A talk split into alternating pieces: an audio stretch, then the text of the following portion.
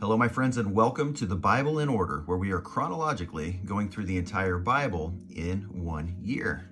Today's reading for April 25th is First Chronicles chapters 3 through 5. Back into the genealogy. And I know it's sometimes hard, but these genealogies come in handy, big time, when we are getting into the deeper chapters, we have three different sets of books that talk about this period of history that we're stepping into David's kingdom, coming out of Saul's kingdom, the, the lineage of the kings going forward, and then the two Israel is split in half. Well, not really in half, but Judah goes off and does their own thing. Really, Judah is the one that mostly remains faithful. The other tribes become Samaria over time. And so there's the king of the northern kingdom, there's the king of the southern kingdom, and it's hard to keep it all straight. But as we get into these books, First and Second Kings, that are, that are coming up, and we're reading all of these different accounts, it's really helpful to have it condensed for us. And so we could just flip back here to First Chronicles chapter 3 and see a list of Judah's kings. Right? So it's helpful in that sense. It's also great to really pay attention and not skip over these things because there are some great stories in here that are just dropped in. It's almost like God's going, You paying attention? Because I just dropped in a little gold nugget there for you. If you don't gloss over it, you'll catch it. And one of those gold nuggets, you guys have all heard the story of Jabez or Yabez. Yabez Jabez was just listed in the genealogy here in chapter 4, beginning in verse 9. And it's very interesting. Jabez was more honored than his brothers. His mother named him Jabez and said, I gave birth to him in pain. The name Jabez actually means he causes pain. What if it was a hard delivery?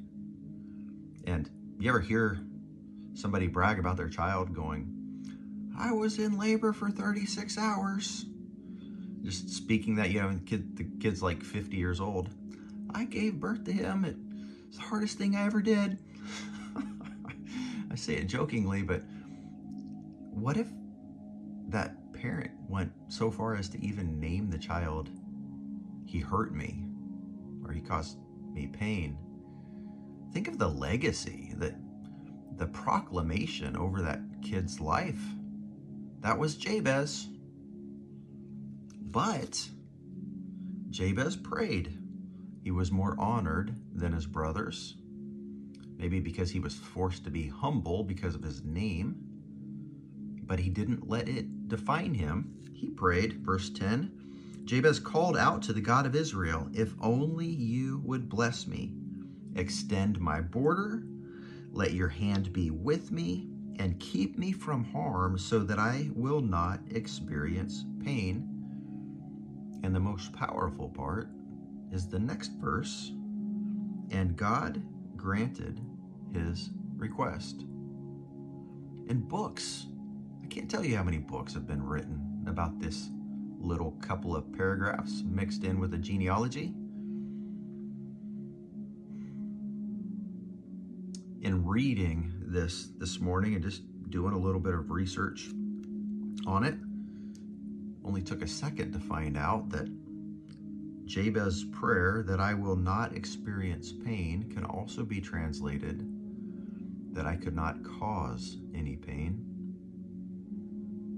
Jabez, who was defined by his birth, which he had no control over, obviously, was named He Causes Pain. And the very last, most potent part of his prayer is God, don't let me cause pain. And maybe he meant for myself or for others. But God honored his request. And we have a hundred other names in these paragraphs, in these chapters. And we're not really told anything about any of them, except for Jabez, and a few others. But Jabez is definitely the one that stands out. If only you would bless me, extend my border or enlarge my territory, depending on your translation. Let your hand be with me, God, and keep me from harm, so that I will not experience or cause any pain.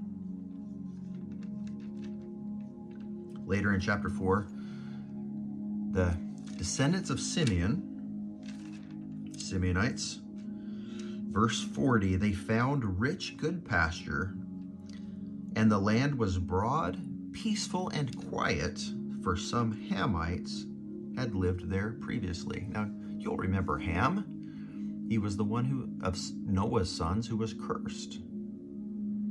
Actually, it was that curse even went across Ham straight to his son. If I did something wrong that was deserving of a curse, God, discipline me. Don't pass it to my children. But Noah cursed Ham's son, Canaan.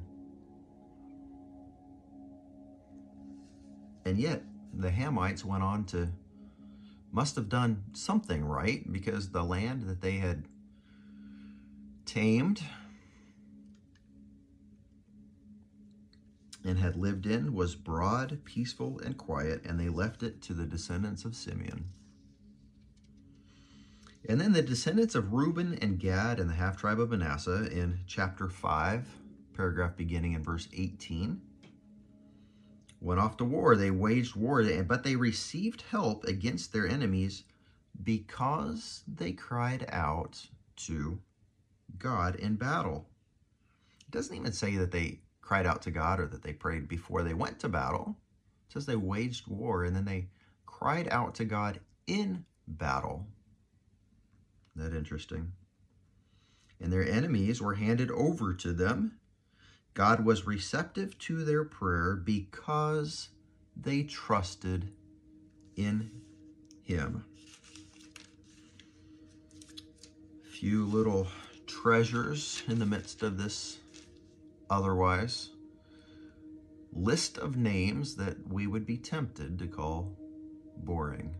One of the beauties of the chronological reading plan is that we don't just read through the genealogies, we get to break it up. And I love that we have these little treasures mixed in. Certainly makes my job a lot easier, full disclosure. But God, I pray that you would bless the people listening to this, that you would bless me as well. Father, that you would extend our borders and that your hand would be with us, that you would keep us from harm so that we would not cause pain, Father, to you or to anyone else. Use us, Father. Let us partner with you to further your kingdom on this earth for your glory, Yahweh, and for our good. God bless you, my friends. See you tomorrow.